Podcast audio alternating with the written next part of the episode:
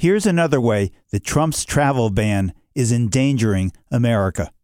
I'm Bill Newman, and this is the Civil Liberties Minute. Trump's Muslim travel ban applies to many people who are vital to America, to our communities, and to our nation's health. Literally, our health. Because you see, the travel ban applies to doctors, and foreign born physicians play an essential role in providing health care in America.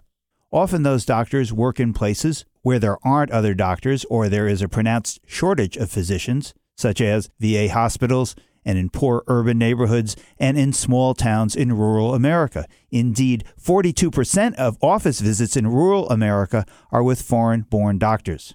Practicing medicine in America today are more than 15,000 doctors from the seven Muslim majority countries banned by Trump. And the need for those doctors in America today is greater than ever.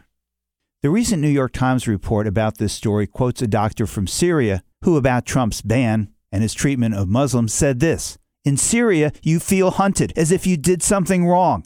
Now I feel the same way here. About his work at the VA, he says, I love this country.